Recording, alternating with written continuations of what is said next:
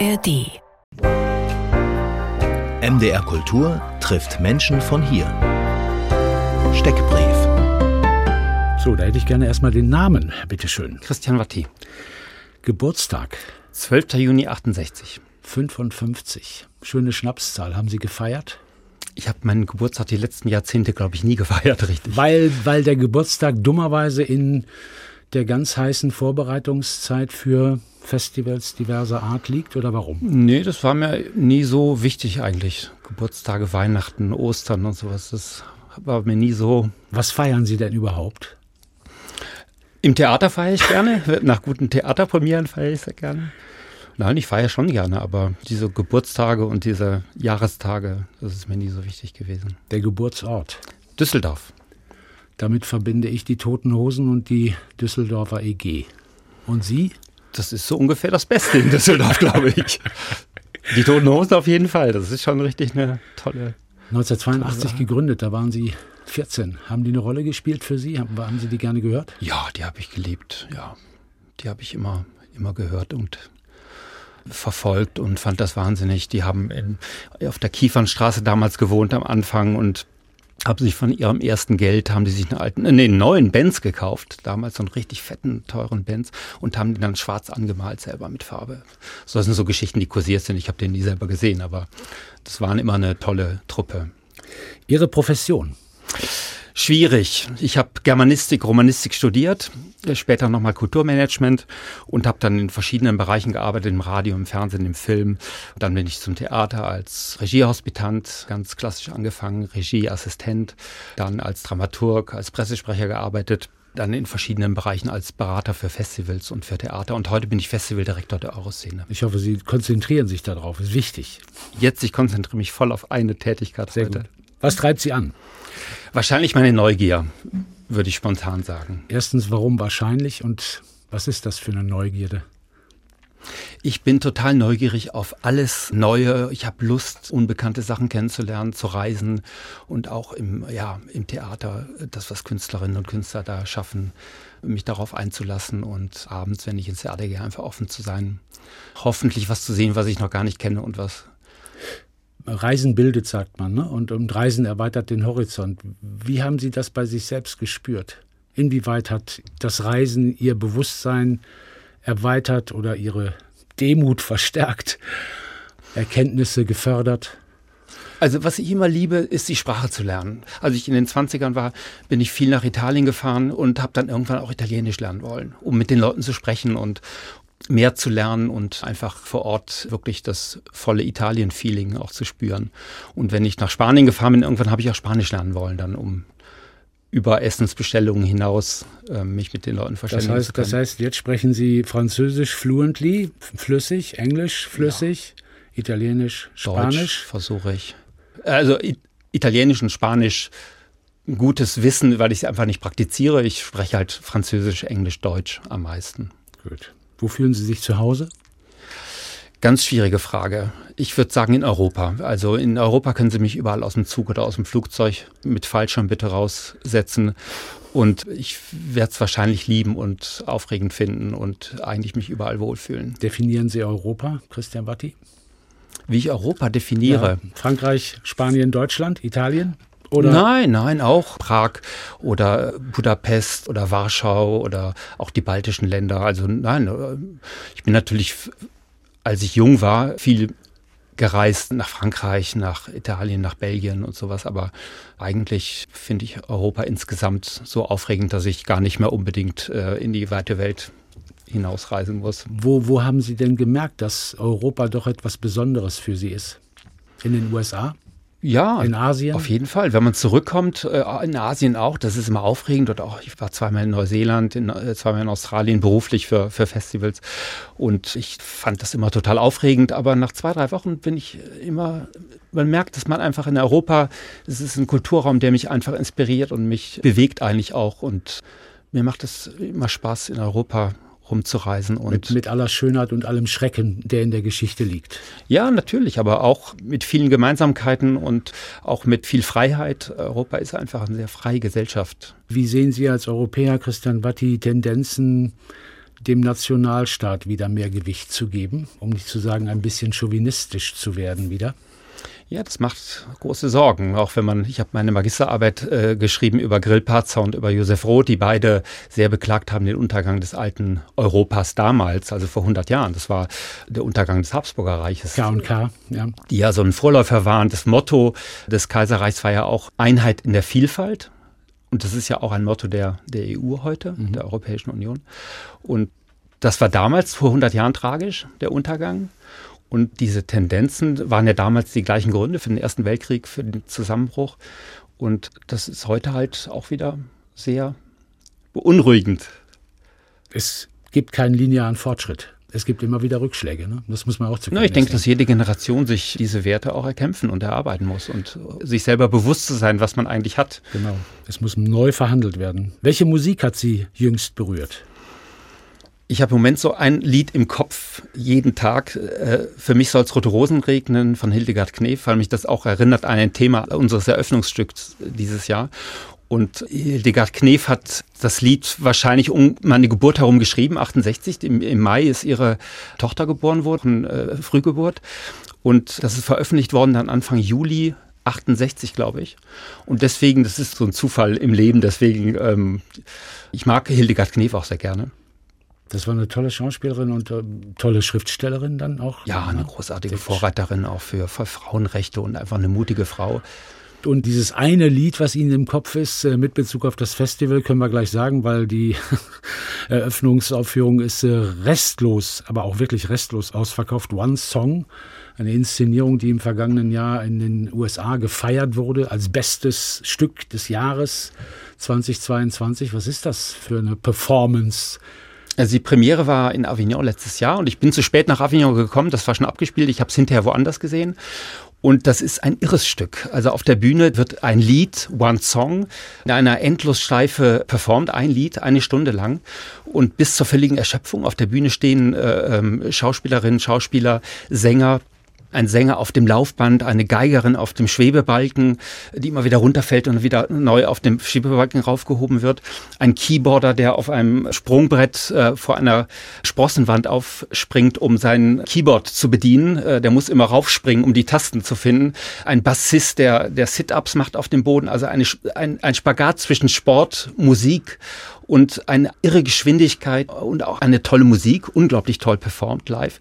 Ein Percussionist und dann auch eine, eine Tribüne mit jubelnden Fans. Also es ist so ein, so ein Hybrid zwischen, zwischen einer Sportveranstaltung, äh, Sportwettkampf und Performance. Und so eine, so eine Verarschung der Körperoptimierungstendenzen vielleicht?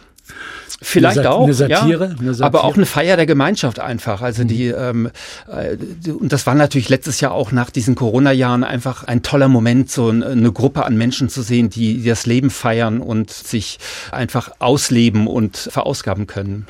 Welches Buch hat Sie zuletzt bewegt? Ich habe immer wieder Phasen, wo ich einen Autor oder eine Autorin stapelweise kaufe und lese. Und das ist im Moment Ferdinand von Schirach, der ja schon sehr bekannt ist, aber ich hatte ihn noch nie gelesen. Mhm. Und ähm, ich habe drei Bücher gekauft, die heißen äh, Schuld, und Verbrechen. Die, die, großen Klassiker, die genau. auch sehr, sehr erfolgreich verfilmt wurden. Ja. Würden Sie sich Ferdinand von Schirach mit seinem Programm auf der Bühne anschauen? Würde ich sehr gerne. Leider ist es nächsten Samstag, glaube ich, im, im äh, Gewandhaus in Leipzig. Wäre ich auf jeden Fall hingegangen. Leider bin ich am Samstag schon verplant. Sie, Sie haben die, äh, ein Konkurrenzprodukt zu bedienen, ganz genau. Wie beginnt Ihr Tag? Mein Tag beginnt eigentlich immer immer gleich. Ich höre zuerst ganz lange Radio, bleib dabei noch im Bett liegen. Welches Programm hören Sie? Unterschiedlich, äh, ganz unterschiedlich. Falsche Viel, Antwort. Falsche Antwort, Christian. Martin. ich höre immer MDR Kultur, aber auch Deutschlandfunk oder auch französische Sender, um so ein bisschen morgens in den Tag rein Radio, Radio Luxemburg, wo Sie gearbeitet haben? Radio Luxemburg gibt's ja nicht mehr, das heißt ja heute RTL oder mhm. damals dann RTL Hörfunk in der Zeit, als ich da gearbeitet habe. Das höre ich eigentlich gar nicht mehr, nee das war auch eine andere Zeit. Also ich habe damals Radio Luxemburg wirklich sehr geliebt. Das war noch so eine archaische, wilde Zeit, wo, wo es keine Formate gab. Dann kam irgendwann so eine Agentur bei RTL, Radio hieß es dann irgendwann rein und die haben das durchformatiert durch bestimmte Musiklängen und durch Jingles und, und so weiter. Und als ich da damals gearbeitet habe, ähm, gab es einfach überhaupt keine Regeln. Es gab Frank kein Format. Elstner hatte angefangen. Ja, der war damals, der war damals der Chef von Radio Luxemburg. Und es gab ein Studio in Düsseldorf und da bin ich irgendwie reingerutscht durch, äh, durch einen Zufall und habe dann da ein paar Jahre gearbeitet neben der Uni. Also ich war gleichzeitig an der Uni und das war einfach eine tolle, eine tolle Zeit. Hugo Egon Balger und ähm, es war eine wilde Zeit, ja. Am 7. November beginnt die 33. Ausgabe der Euroszene. Wie geht es Ihnen im Moment? Ist alles getan und sind Sie total entspannt oder aufgeregt? Ich bin erstaunlich tiefenentspannt eigentlich, weil, was das Festival weil es gut läuft. Weil es Nein, gut weil läuft? ich einfach ein tolles Team habe. Das ist wirklich toll, wie das Team toll zusammenarbeitet. Und weil der Kartenvorverkauf, wie ich höre, sensationell gut läuft. Der Kartenvorverkauf läuft sehr, sehr gut. Es gibt noch Karten äh, für einige Vorstellungen, aber es ist wirklich eine tolle Sache, wie, wie das Publikum reagiert auf unsere Vorschläge. Ich habe mich bei der Überschrift äh, der 33. Ausgabe ziemlich verhauen. Die heißt kritisch, poetisch, relevant. Und ich habe verstanden, kritisch, politisch relevant. Habe ich trotzdem ein bisschen recht, obwohl ich das Poetische ins Politische gewandelt habe? Die Euroszene macht ja immer ein sehr äh, gesellschaftspolitisch kritisches Programm von den Inhalten, aber gleichzeitig auch sehr viele poetische Highlights. Also alle Stücke sind eigentlich auch ästhetisch brillante Leistungen von den, äh, von den Kompanien. Beide Kriterien sind für mich immer sehr wichtig. Also die Auseinandersetzung mit aktuellen Themen, äh, also aktuelle Themensetzungen, die wir immer im Programm haben, aber gleichzeitig eben auch künstlerische Handschriften, die man vielleicht noch nicht gesehen hat. 15, 15 Produktionen. Eine Uraufführung, sechs deutsche Erstaufführungen, zwei internationale Co-Produktionen, zwei weitere deutsche Erstaufführungen in Zusammenarbeit mit den Berliner Festspielen, mit dem Fast Forward Festival des Staatsschauspiels Dresden. Finde ich sehr, sehr interessant und wahrscheinlich auch schlau, diese Kooperation mit anderen Festivals. Ist das äh, eine Sache, die man machen muss? Um auch die Kosten so in Grenzen zu halten und möglicherweise den Künstlerinnen und Künstlern noch mehr Möglichkeiten zu geben, in der Region ihre Produktion zu zeigen? Das ist der eigentliche Grund. Ich denke, dass wir einfach da sind, um das Bestmögliche rauszuholen für die Künstlerinnen und Künstler. Finanziell weiß ich gar nicht, ob das unterm Strich immer so viel bringt. Mhm. Ähm, wir haben noch ein drittes Theater, auch das Theaterhaus Jena mit dem äh, Festival Theater in Bewegung, wo wir auch eine Vorstellung uns mitteilen praktisch, um einfach kleine Tourneen organisieren zu können. Und ich habe das mache das schon seit 20 Jahren, dass ich versuche, mich mit Kolleginnen und Kollegen aus der Region oder aus der Großregion auch zusammenzutun. Das ist heute natürlich auch ein Thema aus Gründen der Nachhaltigkeit. Für mich war es immer schon, also die physische Nachhaltigkeit der Kompanien mhm. äh, im Kopf zu haben. Aber heute ist es natürlich auch ein Aspekt, um einfach nachhaltig Tourneen zu organisieren und Ressourcen zu schonen und ähm Fördermittel zu bekommen. Denn Nachhaltigkeit ist ein Kriterium beim Förderantrag, ne? Wahrscheinlich. Das wird mit Sicherheit. Ja. Also mit Sicherheit wird das in den nächsten Jahren ein Kriterium sein, um, um Förderanträge durchzubekommen oder eben nicht, dass man darauf achtet. Also Festspiel aus Hellerau ist auch ein Partner der Euroszene? Ist ein großer Wunsch von mir und auch von der Leitung von Carina Schlewitt. Die haben ein anderes Festival, was immer gleichzeitig zu uns läuft, mhm. ein Musikfestival. Deswegen hat es bisher nicht geklappt, aber mit dem Staatsschauspiel dieses Jahr mit äh, Fast Forward, wo wir eine äh, Vorstellung Kolonisation zusammen nach Leipzig holen. Das erste Mal ist eine deutsche Erstaufführung. Ein ganz junger, toller Künstler, Salim Jaferi und ja, also wir haben das in den letzten Jahren auch immer hinbekommen. Äh, Vorstellungen in Berlin, in Lyon auch, eine, ähm, oder also Tourneen zu organisieren in Stuttgart. Eigentlich ist es immer ein Argument bei der Entstehung des Festivals, wo man darauf achtet, ja. Was mir sehr gut gefallen hat, auch weil ich die Leipziger Buchmesse so lieb habe, dass sie sozusagen den Länderschwerpunkt 2024 Flandern schon sozusagen ein bisschen präsentieren im Rahmen der Euroszene. Das ist eine gute Idee, glaube ich. Ne? Ja, also das hat sich ergeben. Die Vorst also unsere Eröffnungsvorstellung mit Walop, die kommt aus Flandern. Und dann im Austausch mit der flämischen Vertretung in, in Berlin und auch mit anderen Institutionen kamen wir darauf, dass es vielleicht Sinn machen würde, auch noch ähm, äh, hinzuweisen oder äh, vorzustellen die äh, brillante flämische Literaturszene. Und dann auf der Buchmesse ist Flandern und die Niederlande gemeinsam Partner nächstes Jahr. Und dann war halt die Überlegung, was haben wir bei der Euroszene, was können wir ins Programm nehmen und Literatur für die Bühne, dramatische Literatur, Theatertexte, die bei uns erstmals inszeniert werden, also neue Autoren und Autorinnen vorzustellen. Das war dann die Idee, dass man eben ähm, dieses Element in der Euroszene auch dieses Jahr ein bisschen hervorhebt, wie Literatur auf der Bühne inszeniert werden kann. Die Benelux-Staaten sind äh, von Hause aus traditionell sehr stark vertreten bei der Euroszene, ne? Mit das Künstlerinnen und Künstlern, Kompanien etc. Also im Fall von Belgien und speziell Flandern ist es tatsächlich so, dass die eine unglaublich belebte Szene haben. Woher kommt das? Woher kommt das? Ja, die sind äh, keine, keine Kohle. Die waren im Mittelalter, keine, waren die. Kohle wird, wird mehr abgebaut, da muss man sich was anderes überlegen. Ja, die Flammen, äh, also Flandern und, und Belgien und, und auch die Niederlande, die waren schon sehr erfolgreich seit dem Mittelalter, um ihre Produkte zu exportieren oder um Handel zu treiben. Ich weiß nicht, ob das daran liegt, aber es gibt einfach eine sehr, sehr starke äh, Kunstszene und auch sehr viele Lehrerinnen und Lehrer, also erfolgreiche große Kompanien, Alain Platel oder Ante Kersmarkers, die auch sehr ihre Tänzerinnen und äh, SchauspielerInnen motivieren, eigene Arbeiten zu machen und selber Stücke zu inszenieren. Alain Platel, der Gründungsmythos der Euroszene, das beste deutsche Tanzsolo. Ja, nein, Schauspieler aus Leipzig. Ein fantastischer Ein großer, Künstler. großer Tisch und eine begeisterte Menge ringsherum. Ja, das ist auch einfach ein toller Künstler natürlich, der und der auch sehr viele äh, junge Leute motiviert hat, auch selber zu arbeiten. Und die befruchten sich einfach gegenseitig, glaube ich, in, in diesem kleinen Land. Alle kennen sich. Ich weiß nicht, woran das wirklich liegt, das, aber das ist auffällig. Da muss ich Ihnen recht geben, dass es auffällig ist, dass Flandern so erfolgreich ist. Gut, und Flandern und die Niederlande werden dann sicherlich Kulturgelder in Größenordnungen mit Blick auf den Länderschwerpunkt bei der Leipziger Buchmesse auch in andere Festivals gerne geben. Und für Sie, Christian Watti, weil es Ihnen nicht aus dem Kopf geht, jetzt erst recht. Hildegard Knef, für mich soll's rote Rosen regnen.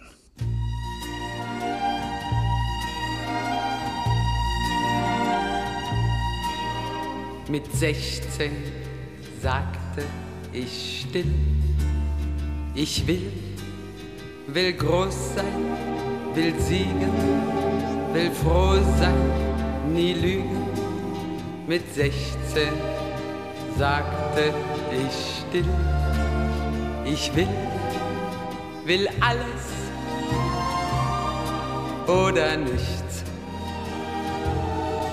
Für mich soll's rote Rosen regnen mir sollten sämtliche Wunder begegnen. Die Welt sollte sich umgestalten und ihre Sorgen für sich behalten. Und später sagte ich noch, ich möchte verstehen, viel sehen, erfahren, bewahren und später sagte ich noch, ich möchte nicht allein sein und doch frei sein. Für mich soll's rote Rosen regnen, der Wunsch von Christian Watti, Festivaldirektor der Euroszene Leipzig. MDR Kultur trifft Menschen von hier. Fragebogen. Christian Watti, haben Sie ein Vorbild oder eine Lebensmaxime?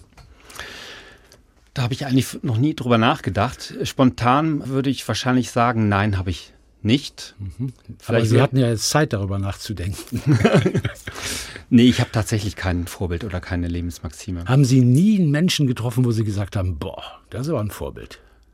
Doch, in natürlich viele, viele Menschen, die ich getroffen habe, die für mich eine besondere Bedeutung haben. Aber mir macht das, wenn ich ehrlich bin, immer so ein bisschen Angst, wenn man dann daraus eine Religion oder sowas bildet.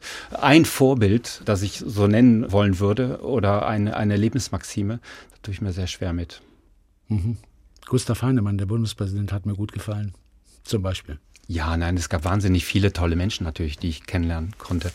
Aber ähm, ich habe auch viele Menschen kennengelernt, die eben Vorbilder haben, wo das dann ins Sektenhafte oder ins, ähm, in, in eine Absolutheit reinrutscht. Und ich bewahre mir immer gern meine Freiheit. Um das heißt, Sie sind nicht für Ideologien zu haben? Nee. Ein freier Geist? Ich versuche es und mich begeistern auf jeden Fall Menschen, die, die einen freien Geist haben. Welches Bildungserlebnis ist Ihnen in Erinnerung geblieben? Also einen Moment werde ich nie vergessen wahrscheinlich. Das war tatsächlich mein Examen an der Uni, mein Magisterexamen. Das ist die mündliche Prüfung. Da rief mich am Vortag äh, der Assistent an, Dr. Roskoten, und sagte, machen Sie sich keine Sorgen, der Herr Professor Anton, der geht oft raus während der Prüfung und machen sich keine Sorgen, das ist, ist nicht, hat nichts mit ihrer Leistung zu tun. Und der kommt dann irgendwann wieder und machen sich keine Sorgen, ich äh, werde ihm dann das zusammenfassen, was Sie gesagt haben und lassen Sie es einfach auf sich zukommen. Reden Sie dann mit mir. Und so war es dann tatsächlich auch. Also der stellt die erste Frage und sagt, ich muss mal gerade raus. Der hat wahnsinnig viele Studierende gehabt, deswegen, äh, der hat dann schon gearbeitet äh, im Nebenzimmer. Und er kam dann irgendwann wieder rein und dann fasste ihm Dr. Roskurten zusammen, was ich erzählt hatte. Und es war dann auch also eine gute Abschlussnote. Also ähm, es war aber sehr verwirrend in dem Moment. Und das war gut, dass er mich vorher angerufen hat, weil ich nicht weiß, wie man sonst darauf reagieren würde. Wann fühlen Sie sich am lebendigsten? Ich fühle mich am lebendigsten tatsächlich vor Theater. Premieren oder Theateraufführungen im Foyer. Ich finde das immer toll, wie auch die Stimmung, die Leute, wie, wie die Spannung ist und auch bei mir selber natürlich. Ich darf ja relativ viele Sachen sehen und, und reise auch viel rum. Und äh, ich bin da immer sehr konzentriert und neugierig und freue mich darauf. Worauf sind Sie besonders gespannt? Wie Sie darauf reagieren? Was Sie sehen oder wie das Publikum insgesamt auf etwas ganz Neues reagiert? Was ist das eigentlich Spannende? Das ist tatsächlich interessant, wie unterschiedlich äh, Leute reagieren und oft, wo Leute auch rausgehen. Es gibt ja Vorstellungen, wo viele Leute rausgehen, wo aber trotzdem dann ein, ein Teil des Publikums drin bleibt, inklusive mir im Idealfall. Und ich bin total begeistert und äh, kriege das nicht mehr aus dem Kopf raus. Aber äh, das ist ja auch toll eigentlich ähm, und das soll Theater ja auch. Man, man, man hört ja immer wieder, dass äh, Inszenierungen in unterschiedlichen Bundesländern, geschweige denn in anderen Ländern, völlig unterschiedliche Reaktionen hervorrufen. Also dass es ganz, ganz viele Publikumsarten ganz offensichtlich gibt. Was für ein Publikum hat die Euroszene Leipzig? Ein besonders aufgeschlossenes, neugieriges? Das liegt wahrscheinlich auch an der Arbeit der Theater und Festivals vor Ort, wie unterschiedlich Publikum auch ähm, erzogen wird über die Jahre oder über die Jahrzehnte, um, um sich einzulassen auf äh, verschiedene Ästhetiken. Und in Leipzig ist natürlich eine, eine Kulturstadt, deswegen ist es gar nicht so leicht, in Leipzig ein Festival zu machen könnte man meinen. Es gibt einfach ein großartiges Ballett, es gibt eine großartige Oper, es gibt ein großartiges Schauspielhaus. Deswegen sehen die Leute schon sehr viel, die kennen sich aus und, und haben eine, eine tolle Seherfahrung. Sie, Sie haben aber auch Glück gehabt, dass das Schauspiel das Tanztheater abgeschafft hat. Ne? Das war dann sozusagen eine Lücke, in der die Euroszene bleiben durfte dann. Ja, also ich versuche natürlich, wenn ich reise, auch Sachen anzuschauen und auch dann einzuladen, die äh, vielleicht in Leipzig noch nicht so präsent waren. Also wie gesagt, wir haben ja ein großartiges Ballett äh, von Marie Schröder, deswegen la lade ich weniger klassische Ballett- oder Tanzkompanien ein und äh, versuche einfach Ästhetiken zu finden, um die Leute auch zu überraschen und Neues zu zeigen. Und äh, das ist schon auf jeden Fall ein, ähm, ein Kriterium, auch wenn ich, wenn ich rumreise und auch mich, mich selber eben überraschen lasse. Und äh, ich finde, das äh, Publikum in Leipzig ist auf jeden Fall sehr offen, weil es immer schon eine große Kulturstadt war und die Leute eben viel zu sehen bekommen. Und wahrscheinlich müssen Sie gar nicht so viele Mannequins machen, um junges Publikum zu erreichen. Ne? Das wird wahrscheinlich im Zweifelsfall schon ziemlich jung oder mittelalt sein. Ne? Ja, es gibt ja eine tolle Szene von, von den Universitäten, also viele junge Leute, äh, auch viele internationale Leute. Leipzig ist ja, ich habe das gestern, erzählte mir das jemand, dass Leipzig internationaler als Berlin sei. Ich weiß nicht, nicht genau, welche Kriterien da zugrunde gelegt wurden. Von der Studierendenschaft insgesamt? Insgesamt auch, mhm. äh, glaube in der Wirtschaft und äh, auf jeden Fall ist Leipzig ja schon seit, seit Jahren im, im Kommen, im, im, im größer werden, im interessanter werden, im vielfältiger werden und wir arbeiten ja viel mit, mit den Universitäten auch zusammen, mit Gruppen und haben auch äh, dann Vorbereitungstreffen oder Nachbereitungstreffen. Und das ist schon ein, ein tolles Publikum auf jeden Fall. Woran glauben Sie? Tja, woran glaube ich? Eigentlich glaube ich an die Aufklärung. Also an, Früher an, mal oder jetzt immer noch? Immer noch, immer mehr, eigentlich immer mehr. Heute noch mehr äh, vielleicht als vor zehn Jahren es wird ja immer wichtiger eigentlich, dass man die, also die Themen der Aufklärung damals, die, Umgang mit Religion, äh, Vernunft und die Bedeutung der Wissenschaft, solche Sachen, die sind ja heute wieder aktueller denn je, weil es einfach viele Bewegungen gibt, die eben das in Zweifel ziehen, wo äh, man wissenschaftliche Erkenntnisse als Meinungen mhm. dann versucht zu behandeln. Und das war schon in der Aufklärung einfach eine, eine tolle Bewegung, um eben die allgemeinen Menschenrechte und äh, den äh, Kampf gegen Vorurteile und sowas voranzubringen. Und heute hat man ja oft den Eindruck, dass es eben Bewegungen gibt, die eigentlich dem nicht mehr entsprechen. 1968 geboren, Christian Batti. Wer hat Sie so beeinflusst, dass Kultur und Sprache für Sie so wichtig geworden sind? Zum Teil ganz tolle Lehrer, mit denen ich auch zum Teil heute noch sehr befreundet bin. Und dann ähm, natürlich auch das Reisen. Also das Damit haben Sie früh angefangen, ne? mit Reisen. Ich meine, von Düsseldorf aus ist es relativ gut so. Belgien, Niederlande ist alles nicht weit weg. Ja, ich habe nach dem Abitur direkt habe ich äh, äh eine Interrail Monat eingelegt, bevor ich zur Bundeswehr musste damals. Das war die vier Wochen dazwischen. Bin ich per Interrail durch ganz Europa gefahren. Das war eine tolle Zeit. Aber tatsächlich, Düsseldorf liegt gut an den Autobahnen verbunden. Deswegen bin ich auch sehr viel und sehr lange getrennt. Das war immer sehr aufregend. Mhm. Ich bin äh, jahrelang nach Frankreich getrennt. Und ähm, das war eine tolle Erfahrung. Und ich habe das immer geliebt, äh, neue Kulturen, neue Gegenden der Welt zu bereisen. Deutschlehrer war wichtig, Französischlehrerin war wichtig. Ja. Und die beiden werden wahrscheinlich gefeiert haben und sie sehr, sehr gern gehabt haben, weil sie dann auch Germanistik und Romanistik studiert haben, um damals noch Lehrer werden zu wollen? Oder was war die Idee? Wollten Sie auch ein toller Lehrer werden? Nee, ich habe tatsächlich mal auf Lehramt studiert, aber habe relativ schnell festgestellt, dass das nicht meins ist, dass ich, dass mir da auch die Geduld einfach fehlt, um jedes Jahr wieder anzufangen mit Je m'appelle Comment tu t'appelles? Also die Grundlagen. Ähm, ich fand das schon immer spannender, also in dem Bereich schon zu arbeiten der Sprache und der Literatur, aber ja, freier eben nicht. Äh, also ich habe die Geduld nicht mit, mit Kindern. Geduld mit anderen Sachen haben Sie. Sie haben den Weg ins Theater gefunden, also eine Hospitanz erstmal, dann Regieassistenz und Sie beschreiben das so, dass am Theater so toll ist und das äh, ist mir völlig schleierhaft. Sechs Wochen im Haus zu sitzen und sich mit einem Text zu beschäftigen. Sie finden das toll. Ich finde es ermüdend auf den ersten Blick. Was ist daran toll?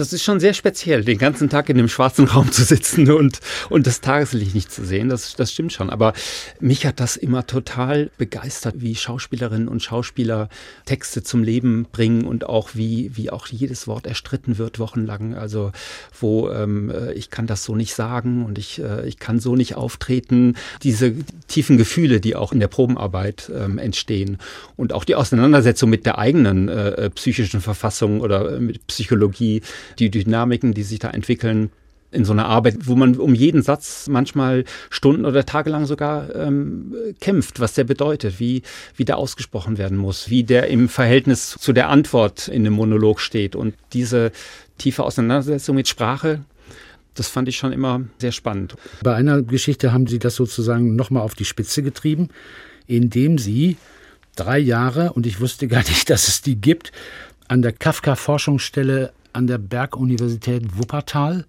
gearbeitet haben und Kafka-Handschriften ausgewertet haben, die sie äh, dort in Oxford und in Marbach äh, gefunden haben. Dreieinhalbtausend Seiten soll es geben, handschriftliche von Kafka. Und daraus ist dann ein Bühnenprogramm mit bekanntesten Schauspielerinnen und Schauspielern entstanden. Wer war da mit dabei? Also das ist tatsächlich entstanden dadurch, dass der Professor, mit dem ich das damals äh, diese als wissenschaftlicher Angestellter gearbeitet habe, um diese Handschriften zu sichten und war eine archivarische Arbeit, wo äh, ähm, Sicherheitskopien in hochauflösenden Dias angefertigt wurden von allen bestehenden also Vorläufer der Digitalisierung sozusagen. Irgendwie. Das war damals eines der, der Themen, wo ich mich äh, drei Jahre mit beschäftigt habe. Werden die Fotos analog, klassisch mit als Dia angefertigt oder mhm. werden die digital fotografiert? Mhm. Das war damals schon ein großes Thema. Letztendlich haben wir uns entschlossen für klassische Diapositive, so nennt man das, glaube ich. Ne? Ja. Weil einfach die, die Haltbarkeit länger, weil einfach digitale Medien auch Fehler aufweisen nach einer Zeit und die müssen dann wieder ständig umkopiert werden und äh, ist eine reine, also eine, eine technische Frage. Aber ähm, der Professor, mit dem ich damals gearbeitet habe, das war auch ein Theaterfan und äh, beim Weinabends haben wir ähm, dann die Idee gehabt, eine Lesereise zu machen, um diese Texte, die wir den ganzen Tag bearbeiten, um die zu Leben zu bringen. Also um Kafka ganz groß rauszubringen als großen Autor. Äh, nee, ernsthaft gemeint. Also wir wollten einfach diese Texte hören von guten Schauspielern. Hanashi Gula, Dirk Bach, äh, Meret Becker war großartig. Äh, Mechthild Grossmann, große Darstellerin äh, des Pina Bausch Ensembles. Und Mario Adorf hat großartig gelesen in Preungesheim im Gefängnis zur Buchmesse in Frankfurt damals war das. Da hat er in der Strafkolonie von Kafka im Knast im Bräungesheim-Gefängnis gelesen. Dirk Bach hat den Hungerkünstler von Kafka im Maggie-Koch-Studio gelesen. Also wir hatten immer Großartig. so eine um die Ecke gedachte Großartig. Verbindung zwischen den Orten und, und den Texten. Und das war einfach toll. Also unser Anliegen war damals eben den Text der kritischen Ausgabe lesen zu lassen, wo die Kommasetzung nochmal anders ist als bei der gedruckten Ausgabe, weil Kafka seine Texte laut vorgelesen hat meistens abends in Kaffeehäusern mit den, mit den Kolleginnen und Kollegen, Autoren, mit denen man sich damals noch im Kaffeehaus abends getroffen hat, weil es kein Netflix und kein Fernsehen gab. Und er hat die Kommasetzung tatsächlich in einem Sprechrhythmus gesetzt. Habe ich übrigens auch gemacht. Ist mir in den Deutscharbeiten dann etwas auf die Füße gefallen. Ja. Also ich habe die Kommas da gesetzt, wo ich eine Pause machen oder atmen muss. Es wurde ja auch hinterher auch bei Kafka hinterher bereinigt. Max Brot, äh, dann wurden ja auch, also die Texte wurden ja auch ähm, verändert, um sie veröffentlichen zu können, also nach dem Tod von Kafka. Christian Watti, wissen Sie, was gerade passiert? Uns läuft die Zeit ein bisschen davon. Ich möchte noch gerne darauf abheben, dass Sie irgendwann beschlossen haben, äh, nachdem Sie in Nürnberg tätig waren, Nürnberg nach Wuppertal, jetzt reicht's mir irgendwie, jetzt gehe ich nach Frankreich. Und zwar nicht nach Paris, sondern aufs Land, Region Avignon. Und da sind Sie dann nicht einen Monat geblieben, sondern 18 Jahre. Was hat Sie denn da geritten? Warum? Das war ein warum? Kurzschluss. Das war einfach ein. Ich bin von heute auf morgen abgereist, tatsächlich. Also äh, und bin darunter getrennt damals und bin einfach da geblieben. Sie ja. waren aber viel zu jung für eine Lebenskrise eigentlich vor 20 Jahren. Oder vor über nee, 25 war, Jahren? Ich weiß gar nicht, ob es eine Lebenskrise war. Es war ein Moment, den ich immer schon eigentlich mir gewünscht hatte. Ich wollte immer schon nach Frankreich ziehen, längere Zeit mal, was dann immer wieder durch verschiedene Sachen eben äh, aufgeschoben wurde. Ähm, ja, ich hatte keinen Job, ich hatte äh, nichts damals da. Ich bin einfach darunter und fand das aufregend, ähm, einfach wieder was Neues auszuprobieren. Und Deutschland aus der Perspektive Frankreich? Wie hat Ihnen das Land gefallen? Oh, das kommt auf die Aspekte an, unter welchen Aspekten man das anschaut. Äh, also die, ähm, ja, ganz schwierig zu sagen. Es sind einfach ganz unterschiedliche Systeme, ganz unterschiedliche, äh, trotz, trotz der Nähe natürlich äh, gibt es eine enge Freundschaft zwischen Frankreich und Deutschland auch und es gibt viele Gemeinsamkeiten, aber es gibt schon einfach im, im Savoir-vivre, wie das im Französischen heißt, also die so eine Lebensart, ähm, gibt es schon einfach Unterschiede. Und auch ähm, natürlich von äh, aus klimatischer Sicht gibt es auch Unterschiede. Die Euroszene, Leipzig, Christian Watti ist längst nicht mehr, war sie vielleicht nie, ein eurozentristisches Unternehmen. Der Blick ist sehr weit. Der Nahe Osten wird in den Blick genommen. Israel wurde eingeladen vor zwei Jahren. Letztes Jahr. Also wir hatten sie vor zwei Jahren eingeladen, Sharon Ayal, mit dem Staatstheater Mainz mit einer mhm. Inszenierung. Das wurde dann wegen Corona abgesagt und dann haben wir es letztes Jahr gezeigt. Sehr erfolgreich. So. Und äh, man kann ja auch, was weiß ich, äh, europäische Bezüge über den Kolonialismus herstellen in die ganze Welt im Prinzip und sich Anregungen holen. Inwieweit ist das interessant und wichtig? Ja, ich finde es natürlich absolut wichtig, dass man diese Themen eben gerade den Kolonialismus, Rassismus, dass man diese Themen eben bearbeitet und eben auch aus unterschiedlichen Perspektiven. Und deswegen hatten wir letztes Jahr zum Beispiel zwei Co-Produktionen, eine mit dem Kongo und eine mit Mosambik. Dieses Jahr ein syrisches Exiltheaterkollektiv Maluba. Die sind 2016, glaube ich, nach Deutschland gekommen und haben da ein, eine Kollektiv gegründet und bearbeiten gesellschaftliche und soziale aktuelle Themen im arabischen und im europäischen Raum. Das sind Menschen, die hier leben. Deswegen betrifft das uns auch, diese Themen, diese Fluchtgeschichten, die, also die jetzt konkret in dieser Aufführung ähm, The Long Shadow of Alois Brunner behandelt wird von Maluba. Das ist eine, die Geschichte von zwei Kriegsverbrechern, kann man das sagen? Ja, man kann das sagen. Das ist, der eine ist Alois Brunner. Das ist ein, ein schlimmer Kriegsverbrecher im Nazi-Deutschland gewesen, der im Anschluss dann sich irgendwie bis in die 50er Jahre noch ganz gut äh, durchgewurschtelt hat in Deutschland und dann Anfang der 50er Jahre nach Damaskus geflüchtet ist und dort durch den Geheimdienst gedeckt und vor allen Dingen den Geheimdienst auch mit aufgebaut hat und ähm, auch ja, man hat ihn nie fangen können, obwohl er natürlich auf der, äh, auf der Liste der, der ganzen Nazi-Jäger auch stand, äh, aber man hat ihn nie bekommen. Und das ist die eine Geschichte, wo das Kollektiv darüber recherchiert hat. Das ist also richtig, die haben eine Archivrecherche gemacht und diesen Fall sozusagen äh, untersucht und haben das dann jetzt verbunden mit ihrer eigenen Fluchtgeschichte auch, also in die andere Richtung nur. Mhm. Die kamen halt aus, aus Syrien und leben jetzt hier und ähm, bearbeiten äh, diese Themen der, der Flucht und der, der Heimatlosigkeit und der Auseinandersetzung äh, mit diesen Themen und auch äh, Fragen der Gerechtigkeit. Und es ist zum Teil Reenactment, eine Archivrecherche. Also es ist ein dokumentarisches Theater, wo, wo diese Themen untersucht werden. So eine ganz, ganz große Frage immer im Übrigen, Christian Watti, ist nicht nur die Frage, wieso beginnen Kriege oder kriegerische Auseinandersetzungen, sondern wie beendet man sie? Also wer führt Friedensverhandlungen? Wer macht den ersten Schritt? Auf wen zu? Gibt es Bereitschaft überhaupt, Friedensverhandlungen zu führen? Da haben wir sozusagen fast jeden Tag Anlass drüber nachzudenken. Und eine Produktion heißt Negotiating Peace, also Frieden verhandeln. Was wird da thematisiert? Frieden zu verhandeln ist ja tatsächlich sehr komplex, weil einfach äh, viele Emotionen reinspielen und wie man hinter alle Parteien an einen Tisch bekommt, um eben zu erreichen, dass ein Konflikt beendet wird und eine Aussöhnung vielleicht sogar stattfinden kann. In manchen Fällen gelingt das. Es werden äh, Friedensabkommen geschlossen. Das Abkommen von Dayton zum Beispiel hat die Kompanie ähm, als also untersucht oder Nordirland. Dann im Nahen Osten gibt es ja auch äh, Konflikte schon lange, die auch immer wieder versucht wurden. Darf ich, darf ich sagen, den westfälischen Frieden möchte ich ja, nicht. Äh, natürlich, ja. ja. Und jahrelange Verhandlungen. Es kommt auch zur Sprache tatsächlich die 4 plus 2 Verhandlungen, äh, die dann zur deutschen Wiedervereinigung äh, geführt haben. Und die Kompanie hat diese ganzen äh, verschiedenen Friedensverhandlungen auch recherchiert und untersucht.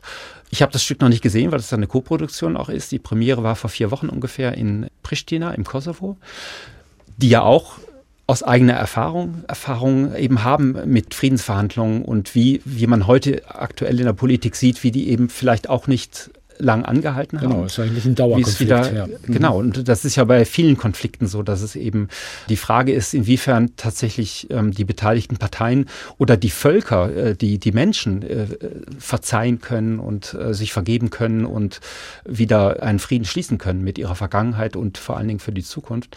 Und das sind Themen, die in dem Stück verhandelt werden.